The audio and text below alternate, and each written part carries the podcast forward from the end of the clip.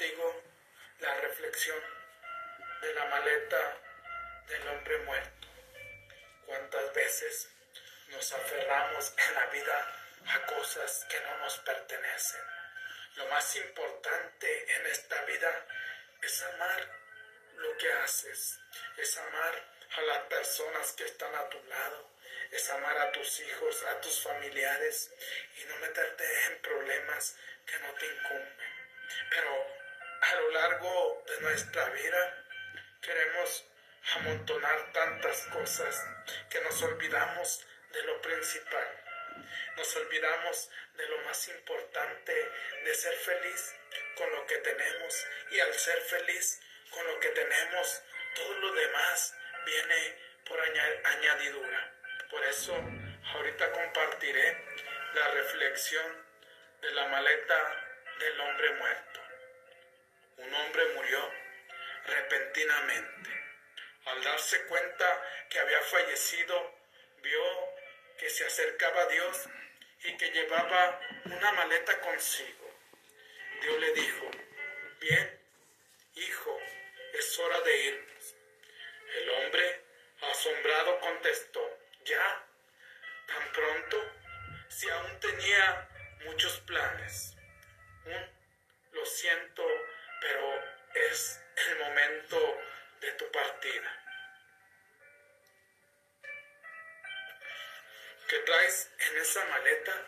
Preguntó el hombre y Dios le respondió, tus pertenencias, mis pertenencias, traes mis cosas, mi ropa, mi dinero. Dios le respondió, eso nunca te perteneció, eran de la vida.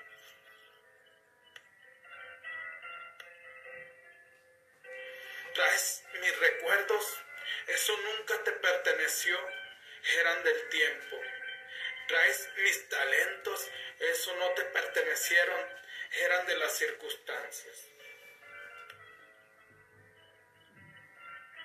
Traes a mis familiares y amigos, lo siento, ellos nunca te pertenecieron, eran del camino.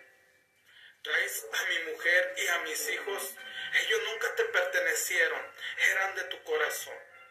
Entonces traes mi cuerpo, nunca te perteneció, ese era de la tierra. Entonces traes mi alma, no, esa es mía. Entonces